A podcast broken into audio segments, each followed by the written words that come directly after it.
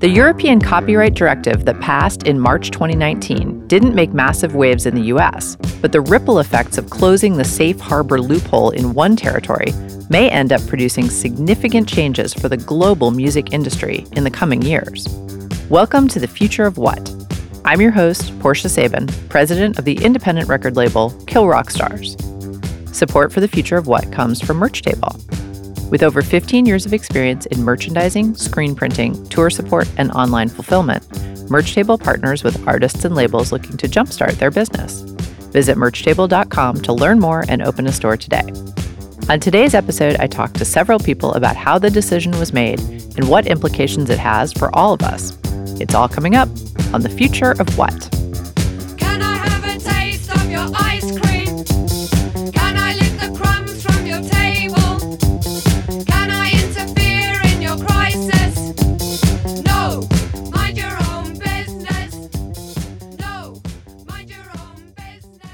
Support for the future of what comes from Sound Exchange.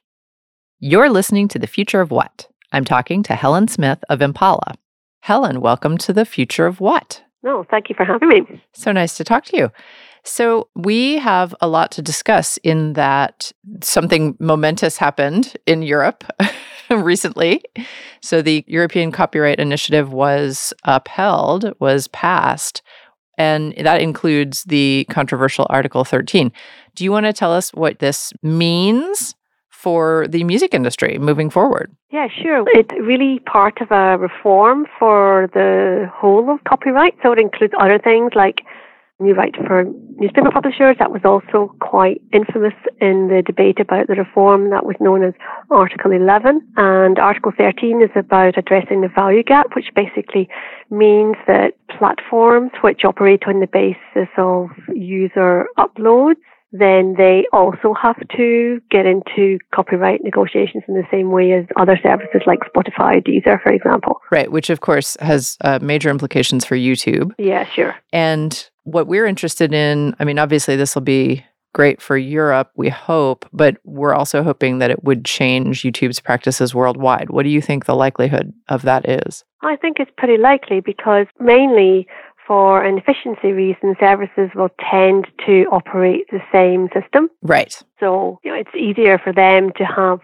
one single way of operating that means that they could license everything on more or less the same terms. And also, you know, if they have new rights to comply with, it makes it easier if they operate under one set of rules and they can roll that out from, from Europe or from the USA, from wherever their centre is. But they will tend to, I think, raise the level for all countries. Does the new ruling have any kind of penalty attached? For example, if let's just say YouTube does not comply? Well, there's no specific penalty like that says, like for example, you know, you know that Google's just been fined again by the European Commission for messing around on on search. There's no specific remedy like that in place. It would be down to individual countries to decide what the remedies are for non-compliance. Apart from that, there would be the typical remedies for not respecting copyright. So damages in court, being told to get a license, having to pay for lost license revenues, etc. So in other words, this will be frightening to them because it's going to open them up for more litigation? Yeah, potentially. Potentially. Yeah, potentially. And also because they're now in a different negotiation because before it was possible for YouTube to try and argue that this music is, is being uploaded. I have nothing to do with it. I'm just, you know, being neutral. And the courts have already said in Europe for a long time that's not the case. You know, the platforms are providing a music service, they're acting like a music distributor, therefore they need a license and the negotiations need to be conducted in a copyright framework. And up to now, that's not really been possible because the user upload platforms tend to say, all I'm really obliged to do is take stuff down. If you don't like what I'm offering, then I, I you know, I've got this great takedown system. why don't you use that? yeah, it's great. We love it. But now it's going to be a situation where they actually are being told that they do have something to do with the upload or they're somewhat responsible. Yeah, yeah, yeah, absolutely. So they are liable for music uh, where it's notified to them. That's fantastic. Well, I mean, it could be fantastic. I'm fingers crossed for the whole world moving forward. Yes, and I, I, I think a lot of jurisdictions are looking at this question of safe harbors for a number of different reasons. Like in Europe, other jurisdictions are concerned about the lack of responsibility, the need to, to have a look at the rules of engagement online and, you know, the decisions that are taken about who owns what data. There are many, many, many layers of, of, of issues that have been discussed in Europe and elsewhere. They're all, and copyright's just one of them. And it's really all about how we rewrite the rules of engagement online so that we have a fair and, and sustainable online environment that everyone can benefit from. Absolutely. So, your organization is called Impala. So, do you want to explain what Impala does?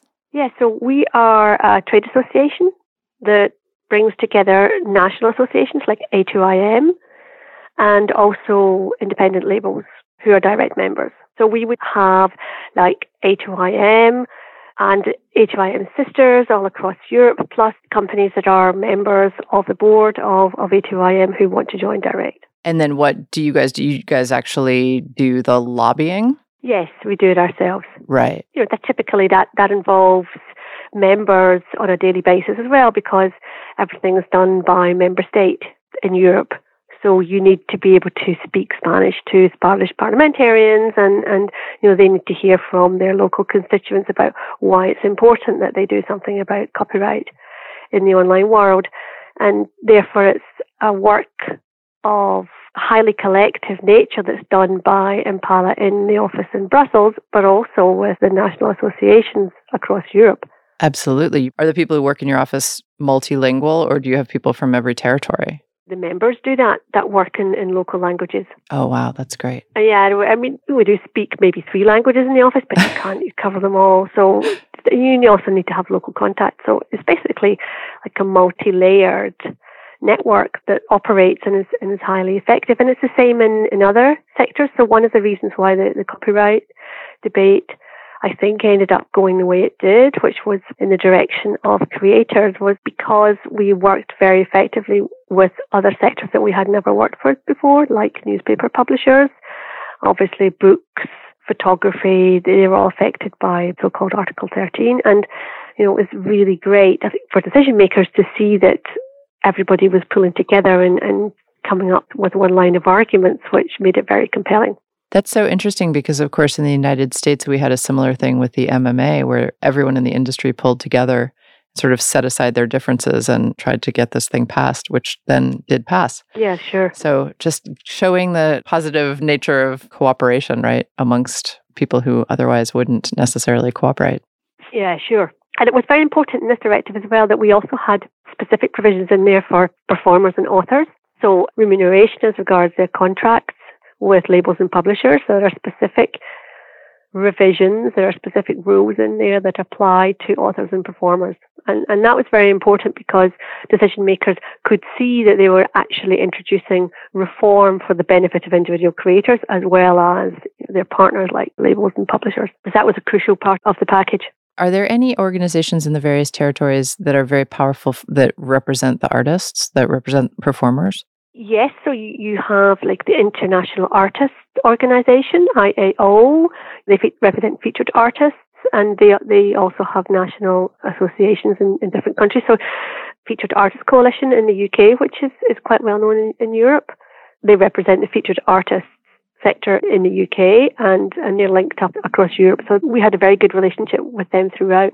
And then you also have authors, organisations, the European Composers and Songwriter Alliance and other organisations as well, where, where we, you know, we work together, independent publishers, independent music companies and, and you know, similar arrangements in other sectors as well. Are there musicians unions in Europe? Yeah, absolutely. And did they come through on this as well? Yeah, sure, absolutely.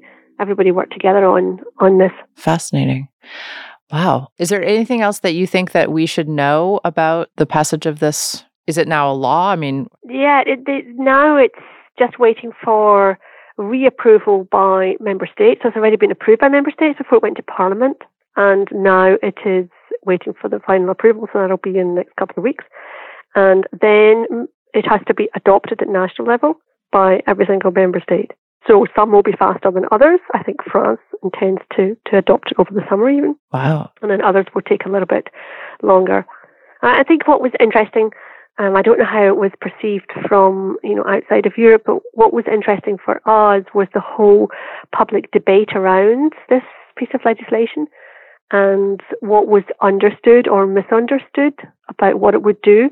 So there was a huge debate and an outcry here that, that this piece of legislation would be the end of memes and that individuals would not be able to post anything anymore. It would be the end of internet. It was a censorship machine, etc. So there was a lot of very high octane stress about what the legislation would mean. And of course, it's very important for us that, that we take those concerns and, and we try and address them and, and underline what the legislation does, which is actually reinforce the position around the use of music for, for caricature, parody, pastiche, criticism, review, all those normal uses that are authorized under copyright, they're all reinforced by this new directive.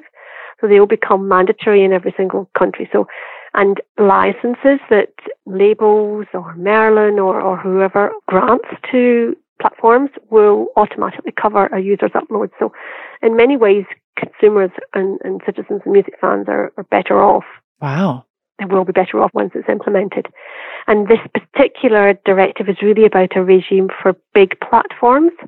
So for platforms that are making large quantities of copyright content available. So it doesn't include the specific exceptions for, for example, eBay, for Wikipedia, for non-profit making services, for code sharing services, a whole list of exceptions. So a lot of the debate about non-profit making or small sites being affected by it, And they're not really borne out by the legislation, which was very carefully crafted over nearly three years to make sure that the downside or the potential downside of, of casting a net too wide was uh, taken into account. And, and it's very important to remember that when we think about the potential impact of the legislation beyond what people felt was the right approach. So it's really well drafted. And there are loads of exclusions in there to, to make sure that it really affects those platforms that are having the biggest impact. Well, I am excited about that, and I can't wait to see what's going to happen in the world as a result of this legislation. Mm. Do you have much in the States where YouTube was advertising subscribers and trying to get them to react and raise concerns, etc., about the directive? I don't know if that happened much in the States. I don't think they were targeting US people, but we did see a lot from Europe. We saw a lot of the reports about what I would call dirty tricks and rhetoric that were being yeah, pushed yeah, yeah. by Google to try to oppose Article 13. So it is really exciting to feel like the good guys managed to win this one and it's going to have a, a big effect on all of us, which is nice. Good, yes. Well, let's hope so. You do know that all the articles are renumbered. okay. So that Article 13 will probably always be known as Article 13, but in the legislation now has a now has a different number as Article 17. well, that's good. It confuses people that way. Yeah, yeah, that's it. That's to keep people on your toes. So it's normal with legislation, but it's very funny that the whole debate has been about Article 13. and now it's and now not. it's a different number. That's funny well, Helen Smith of Impala, thank you so much for being with me today on The Future of What. Oh, thank you. Thank you for having me.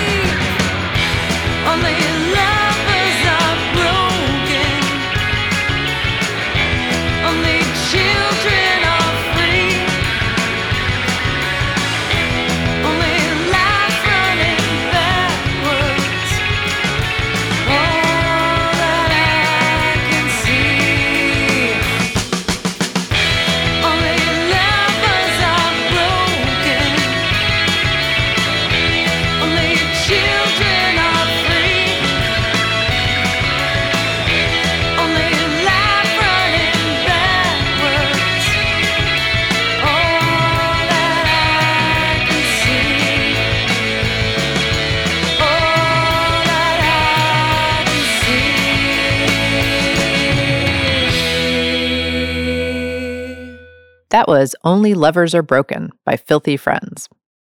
I get a ton of songs in my inbox every day, but managing them is a hassle. Disco makes managing and showcasing your music a breeze. It's like all the best bits of iTunes, SoundCloud, Dropbox, and MailChimp in one place. Whether you're an artist, manager, producer, sync rep, label, or music supervisor, Disco lets you manage and share your most valuable asset, your music. Head over to disco.ac backslash future for a free trial. Plans start at just $10 a month. And when you're ready to go, use offer code FUTURE for 20% off. If you're enjoying this program, please subscribe to our show on your favorite podcast platform and leave us a review. Follow us on Twitter and Instagram at KRSFOW and subscribe to our newsletter to find out what's coming up next. You're listening to The Future of What? I'm talking to Crispin Hunt of the Ivors Academy. Crispin, welcome to The Future of What? Hi, thanks very much. It's a pleasure to be here. Thank you. Yes, we're very excited to have you. So, I'm, so excited to talk to you. I'm just so thrilled. The passage of the European Copyright Directive is something that you have written about extensively. And so, so happy to have you on the show to share your perspective about why this is so important for all of us. I'm very pleased that it went through, obviously, because it's a fundamental change and a, a fundamental shift in, in legislation on behalf of creators. And I'm also extremely thankful to all the support that we got in Europe from, you know, our, our fellow creators in America who were fantastically supportive of us and tweeted and followed everything that we did because the battlefield was very much on Twitter for whatever reason. And as you know, I mean, the whole, the, the copyright directive became a much bigger battle than just about copyright because copyright itself can be seen as quite a dry subject. It shouldn't be it should be every creator's right to trade in their creativity, but it got turned into something far bigger than that. In uh, copyright appeared to become a kind of beard for a much bigger question.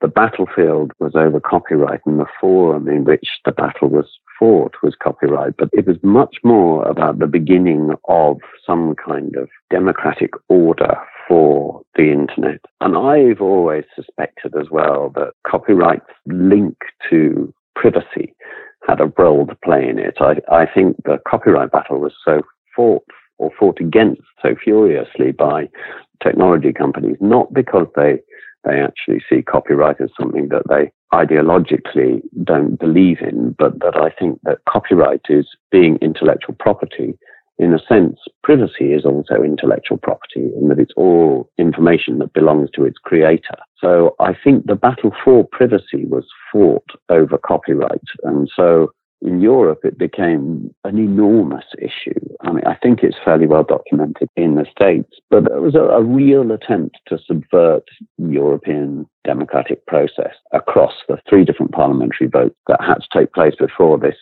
bill became a directive. And we've still got a fair way to go. Each national country, so the 27 nations, has to write it in their own way into their own national policy. But, but the directive is a huge achievement and it should now change the internet so that the people who are driving the business of an awful lot of the internet, the people who create the content, the people who make films, poets, playwrights, photographers, start to see some of the return for the popularity of their work, um, which I think is a brighter future. And in a way, it makes the internet keep its once beautiful promise of opportunity for all and egalitarian hope for all that we can all have a much better and fairer and more global dissemination of our work and that we can see the rewards for that. But up until now, we haven't been seeing any of the rewards because I think all of the rewards had been turned into misappropriated into advertising revenue. Um, the people who are creating the value weren't extracting any of the value. So I think hopefully this will set a new tone for the way forward and a tone for a much fairer much closer to the to the concept of what of what the internet originally was by putting some kind of sense back into it. Well, I agree with you, but I have to say, I was shocked that this actually passed in the European Parliament for the simple reason that I feel like everywhere we look today, I mean, especially coming from the United States, you know, we're just sort of overwhelmed by I, don't know, you know, we we have sort of allowed ourselves as a populace to be lulled into giving a lot up for very little for some sort of sense of comfort. I mean, I'm not sure what it is. You know, people ac- across the globe are giving major corporations all of their private information for free just so that they can talk to people that they once went to high school with or something. I mean, there seems to be so little return and yet it seems so inexorable. I mean, we you know, from a philosophical perspective, it's been really hard to not see how the multinational corporations are just going to win the day in the end. And yet, this happened.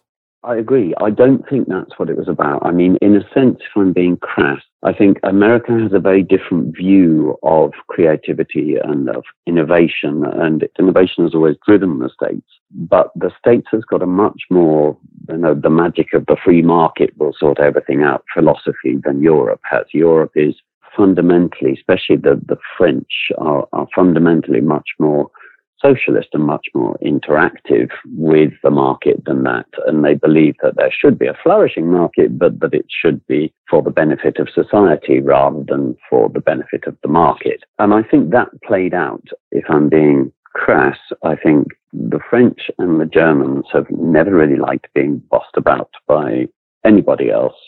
And being bossed about by people from California and one particular region from California who were kind of I mean, I was with some MEPs today and they were saying, oh, you're someone who we went through all of this hell for because it has been hell. Is that this was a conservative um, party MEP? And, he, and I said, yeah, and I'm extremely grateful. You did exactly the right thing.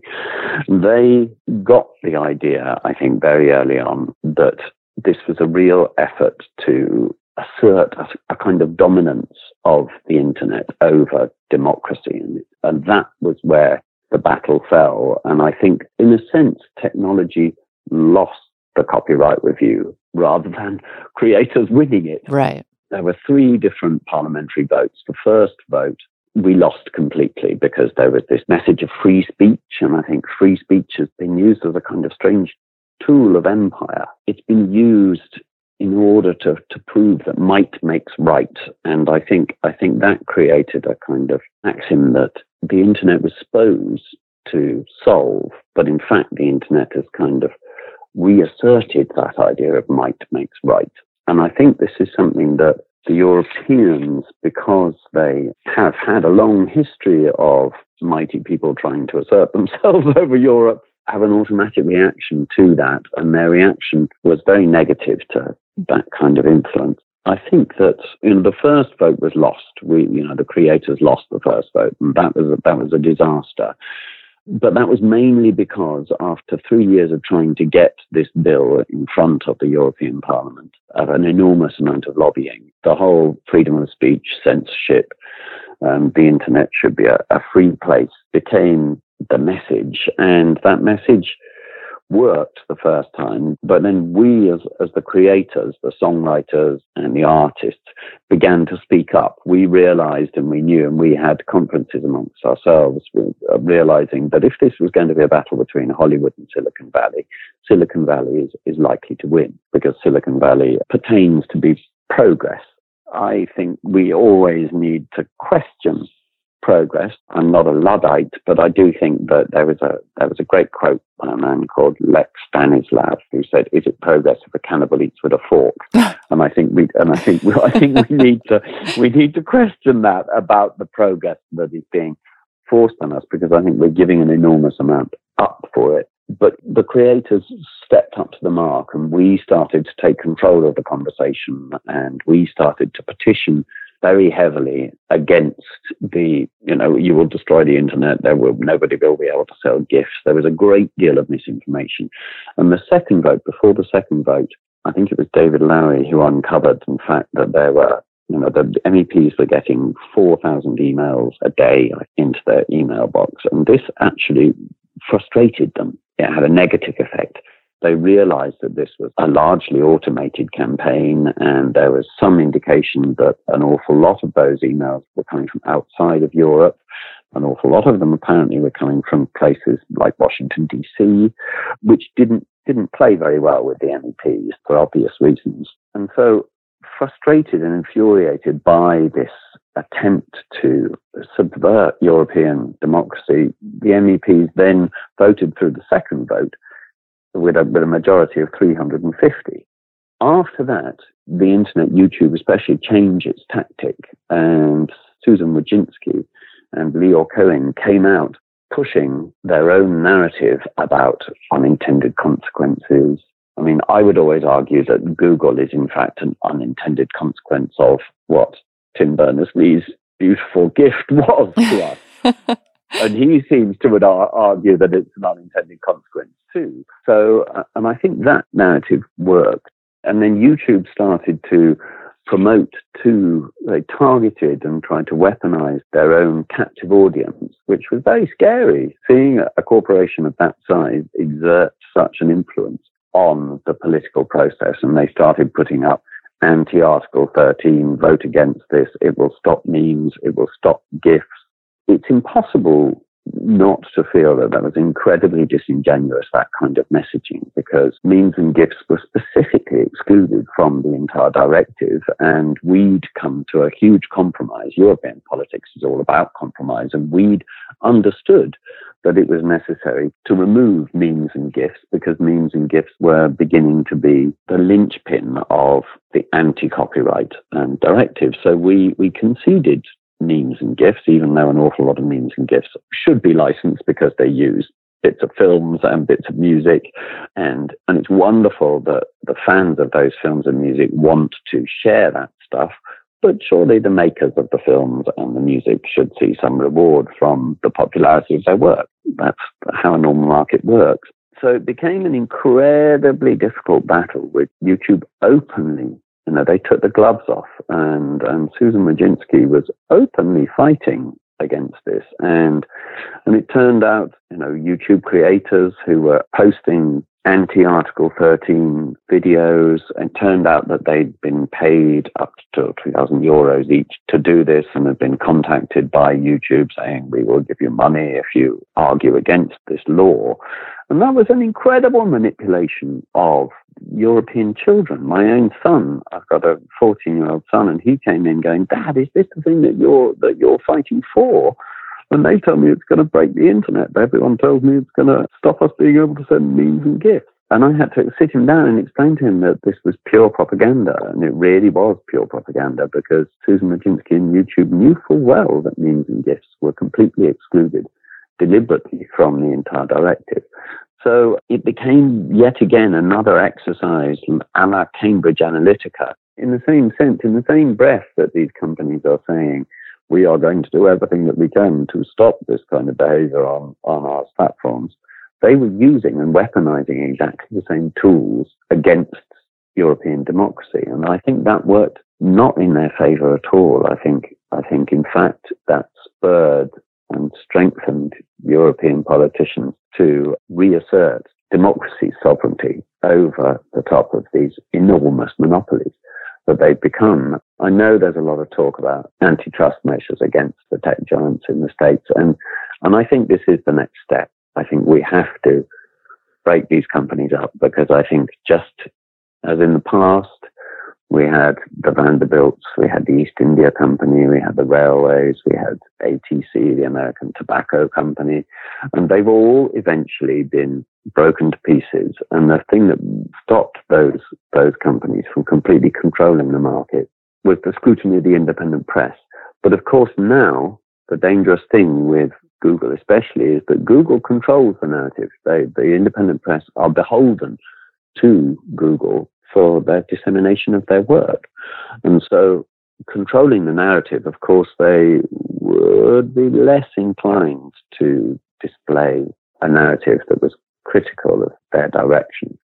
I don't know. I'm not making an allegation that search results were manipulated, but it certainly appeared that way when we were looking at the results about Article 13. There was an article that I published very early on, which seemed to get an enormous amount of views and would say, and for a while was, was kind of number one if you search for Article 13 on Google. And then mysteriously it got pushed into news, and despite the fact that it had an enormous amount of views, apparently more views than the other stories that were being promoted, the anti Article 13 stories appeared to get promoted. One can't prove anything, but that looked extremely like there was manipulation of the messaging going forward, which is not what we need. No, and that seems very much par for the course, and certainly what we're seeing over here as well. Well, I don't want to keep you any longer. That was excellent. And thank you so much for your time. Crispin Hunt is a singer, songwriter, and producer, and also chair of the board of the Ivors Academy. Thanks for being with us on The Future of What. Thank you very much. Take care.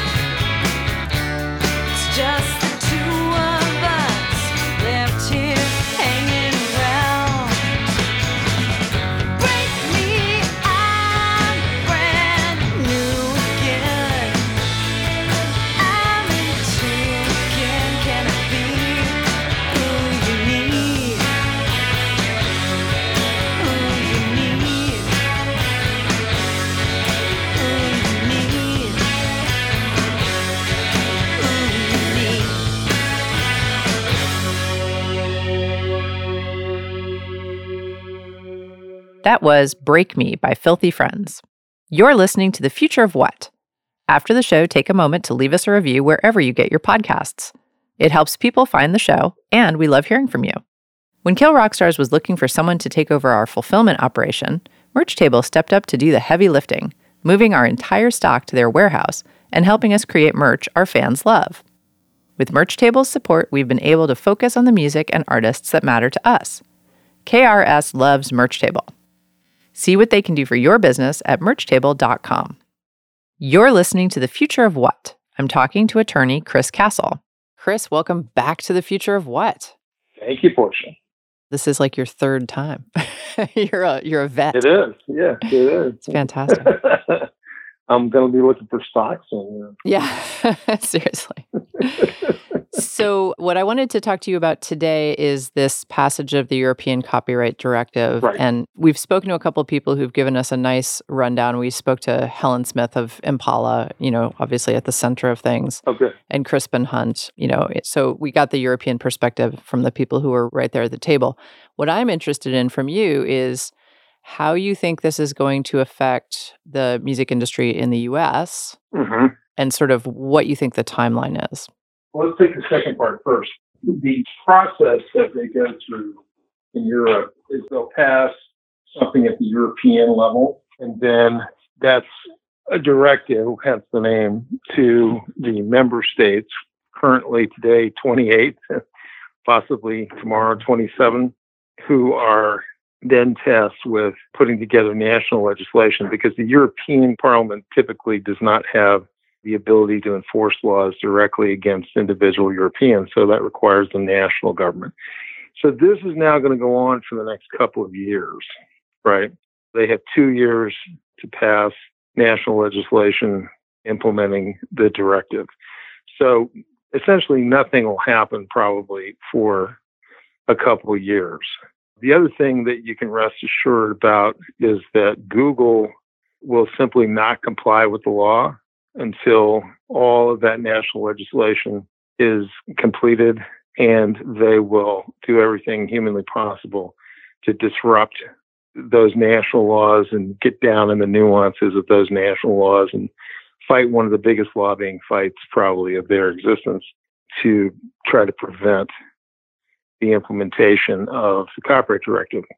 So on a technical level, that's what's probably going to happen over the next couple of years. There's going to be fight after fight after fight after fight in each parliament of the European community. For us over here, the most interesting part of this, in a way, is this is the first time that Google has lost in the copyright world on a safe harbor. And there's no doubt about it, got a better deal than they would have gotten if they hadn't done any work, but they didn't get anything like what they wanted. And the old tricks that they've used since SOPA and before that with the in Canada and, and other countries where they've used these sort of mass fake petitions and fake lobbying techniques finally came home to roost. And they got caught, and the members of the European Parliament, a lot of members of the European Parliament, just rejected those tactics out of hand. So in a way, what it's done for us indirectly in America is it's made it easier for us to revisit our own safe harbor rules in the DMCA, uh, which is currently under review by the U.S. Copyright Office, and you know perhaps take some inspiration from Europe or maybe even push further than Europe, with the understanding that we will get a tremendous, tremendous pushback from Google and Facebook. I usually just say Google, but it's actually Google and Facebook for the most part working together. Of course, given what we've learned from both the British Parliament's investigation into Facebook over Brexit and what we've learned from the Mueller report here about Facebook in the uh, U.S. elections in 2016 is this is not a good time for them to be throwing themselves on the tender mercies of the American public. You know, I think that to say the least, yes. yeah, yeah, not not a great look for them. And what's truly bizarre about the European Copyright Directive is that many of the same techniques that the Internet Research Agency used on Facebook ag- against stability in America, basically, you know, because it was really against both candidates in its own weird way those same techniques were used by Google and Facebook in Europe to fight the copyright directive. So we live in curious times for sure.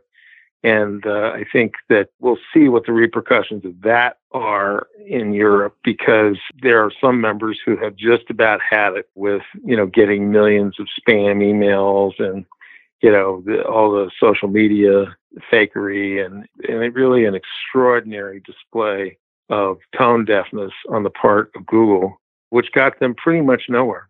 May end up getting them criminally investigated at the end of the day. Chris, what do you think? I mean, I feel like at this point, I just can't even, as they say, with the US government. So, I mean, I'm fascinated to think.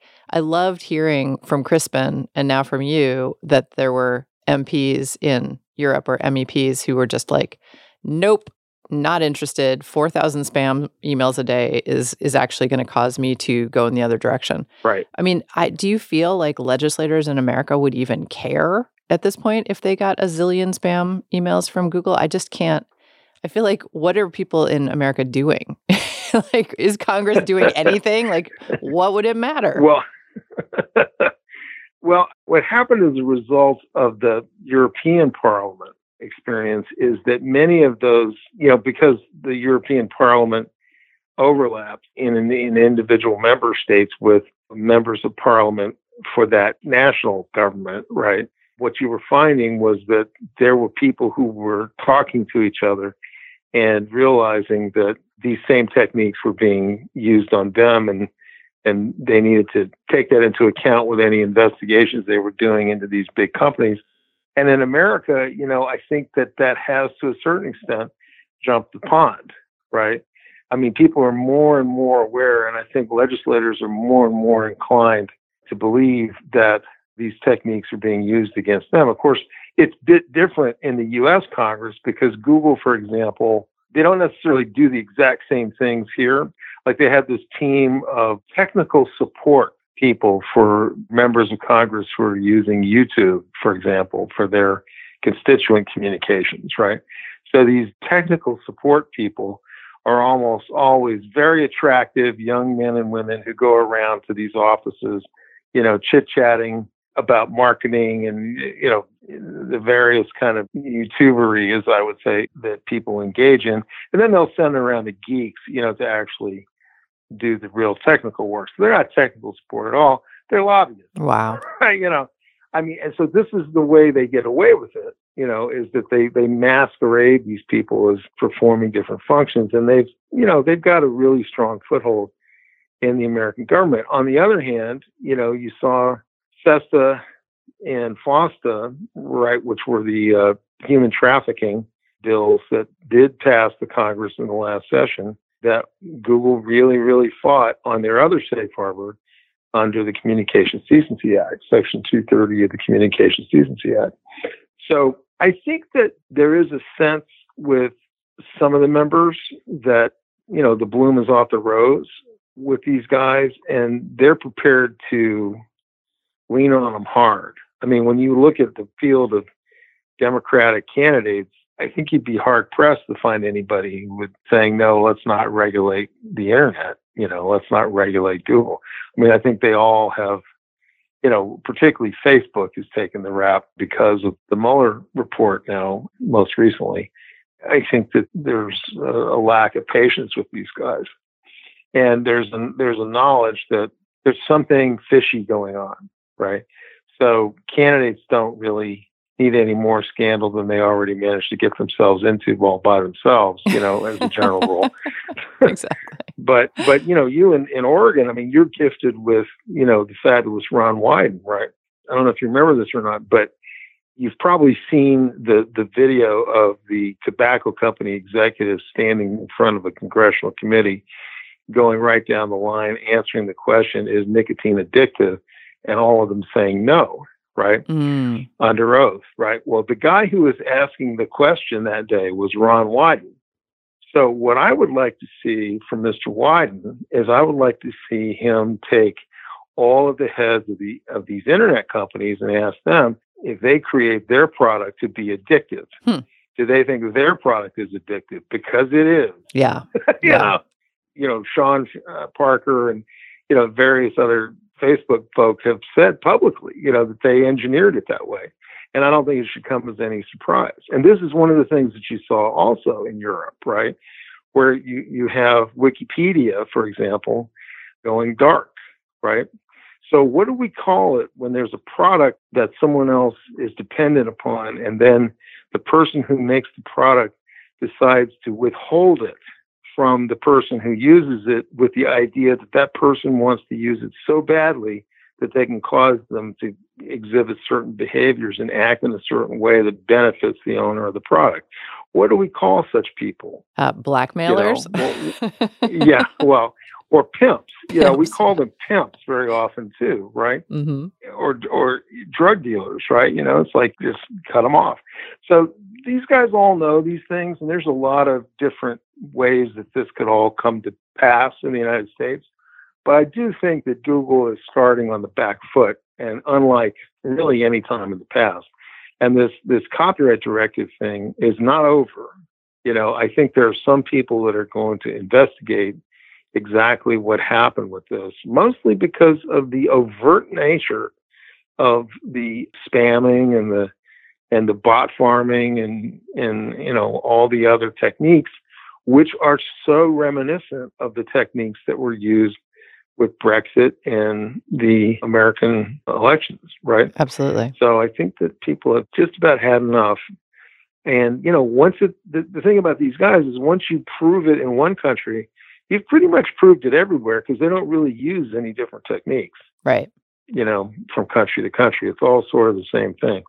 So I think that's another benefit that we could have if we could get a serious look at the DMCA safe harbors.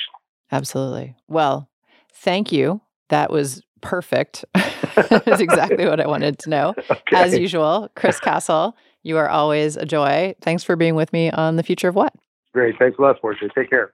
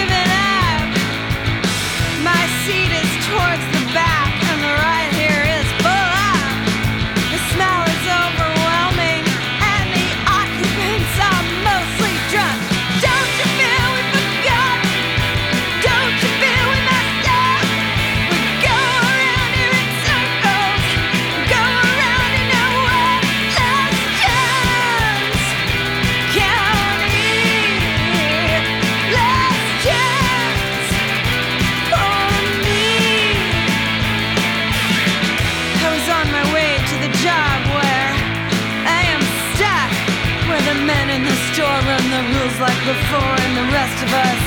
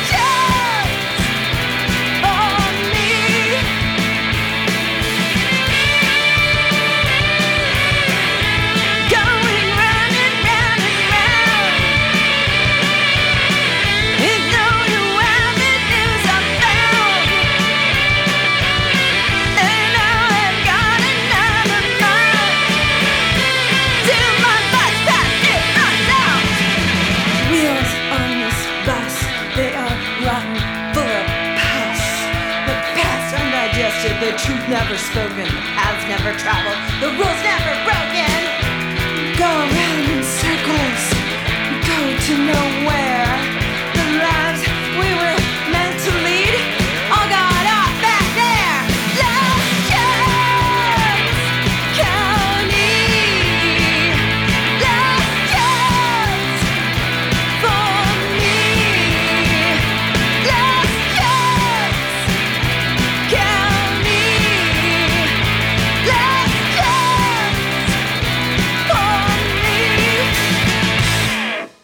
That was Last Chance County by Filthy Friends.